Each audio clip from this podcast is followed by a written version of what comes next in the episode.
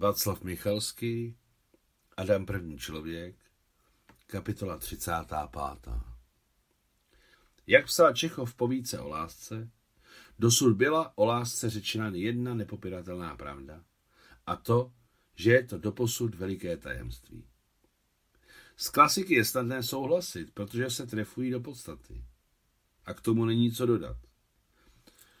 Můžete rozvíjet jakoukoliv filozofickou konstrukci, ale myšlenky má člověk po celou historii jen tři.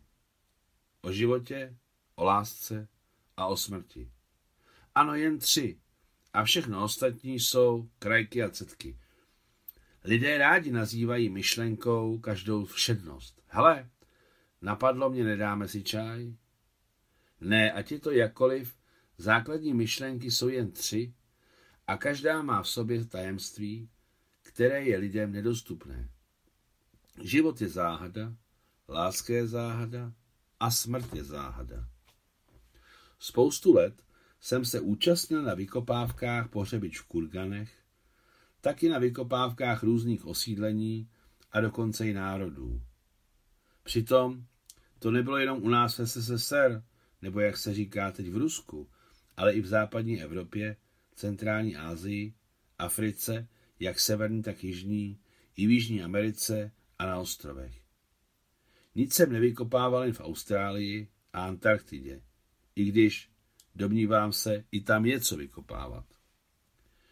A vždycky mě udivovalo, že neuvěřitelné nálezy se neschovávaly někde v hlubinách země, ale lze říci pod naším nosem, na povrchu.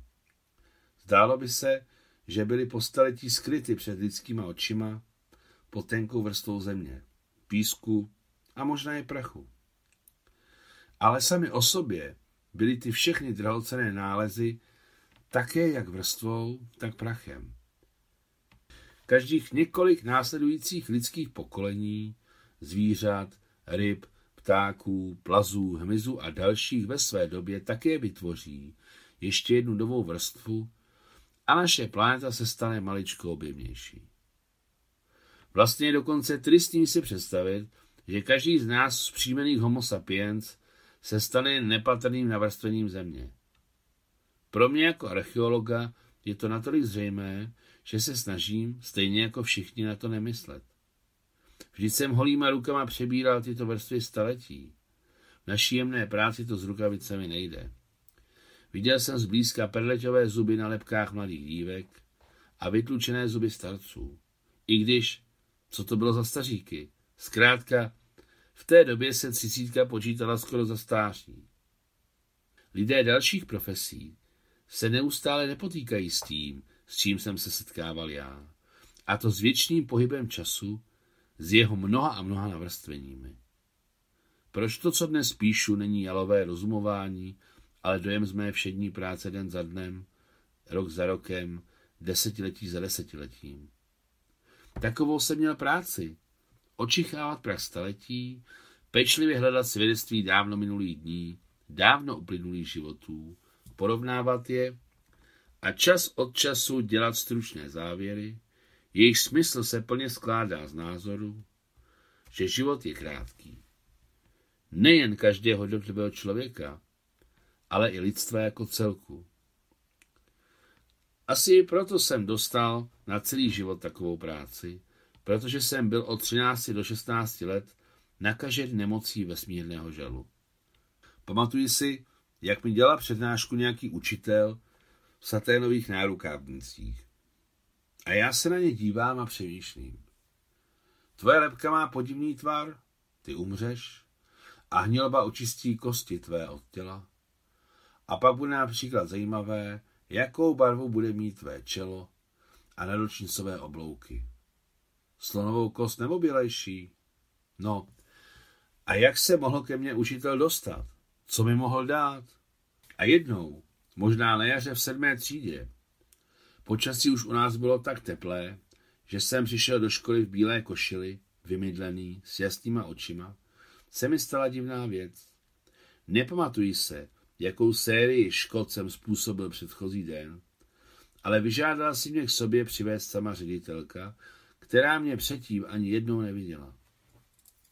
Náhle mě moje statná třídní učitelka, co nás měla na Němčinu, již jsme se za zády posmívali vás i das přívocas, dotáhla do druhého patra do ředitelčina kabinetu. V úzkém malém sekretariátu seděla za kancelářským stolem s černým telefonem mladinká sekretářka Tasia. O níž se prostýchalo, že je ředitelčina vnučka.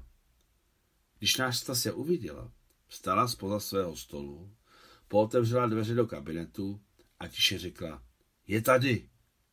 A hned nám řekla, jděte dál.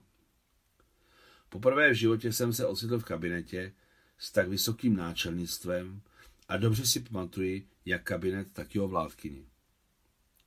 Kabinet byl docela prostorný, se dvěma vysokými okny. Za starým stacím stolem, jak vím teď, maximálně z 19. století, ve stařičkém křesle s krásnými zahnutými opěrkami na ruce se nacházela hubená stařenka s naondulovanými kadeřemi a brýlích s tlustými skly v kostěných obroučkách. Nalevo od ředitelky, blíže srdci, zleva od ředitelky, blíže k srdci, stál plišový putovní řád rudého praporu s hlavami vůdců vyšitými plochým stehem. Ti samí vůdci, starší plešatý a parťák vlasatý, se nacházeli na portrétech v zasklených rámech na zdi nad ředitelčinou hlavou. Oba vůdci se laskavě a chytře usmívali na národy, které vedli. Usmívali se také na mě. Ano, ano, v podstatě se usmáli. Sluneční zajíček ze širokého okna, za ním se už zelenaly stromy, přeběhl po jejich hladkých tvářích a oni se usmáli. Překvapeně se usmála při pohledu na mě i ředitelka. Nechte nás, řekla třídní. Ta vyšla a pevně za sebou zavřela masivní dveře.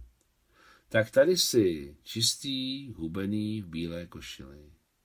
A tolik mi toho tobě napovídali, že jsem myslela, že přijde nějaký halama. A ty si něco s tebou nezvládli.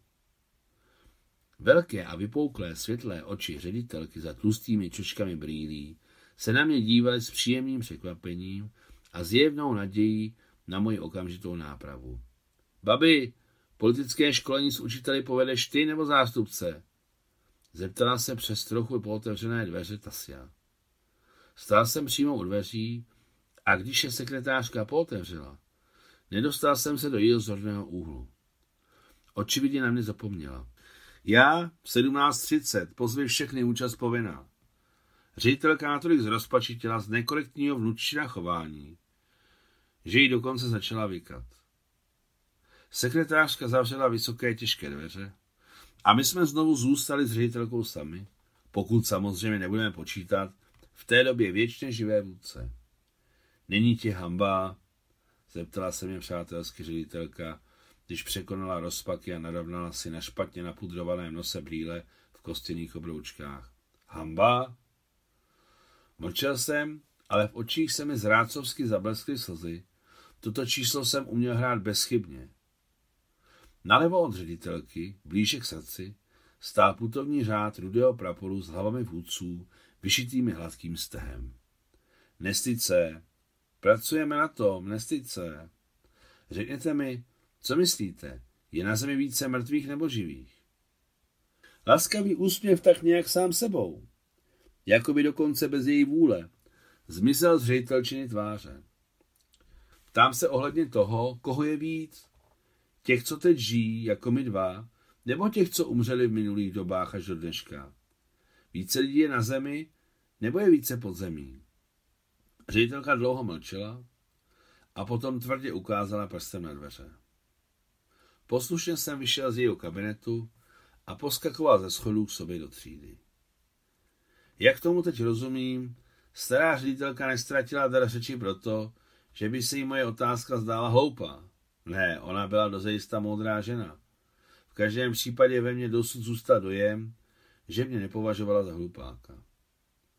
Prostě veškerá struktura jeho života, jak moudře se usmívající vůdci nad hlavou, tak politická činnost učitele v 17.30, i to, že vnučka Tastia chce pořád pěkného muže, ale žádný zákonný pořád nebyl na horizontu vidět, tak to, že během posledního roku odešlo mnoho jejich známých z fronty na onen svět, i v tomto roce se blížící její poslední jubileum a že jí otékají a bolí nohy a po nocích trpí nespavostí, všechno tohle dohromady zřejmě nějak nevedlo ředitelku k odpovědi na otázku. A na příští pedagogické radě bez vysvětlení zamítla návrh na vyloučení ze školy, která jí byla svěřena. Po mých šestnáctinách má vesmírná bolest zjevně zašla na ubytě. Zcela jsem se přepnul na pozorování něžného pohlaví. A dokonce určitým způsobem zmoudřel. V tom smyslu, že jsem se stal mnohem obyčejnější. Konec 35. kapitoly.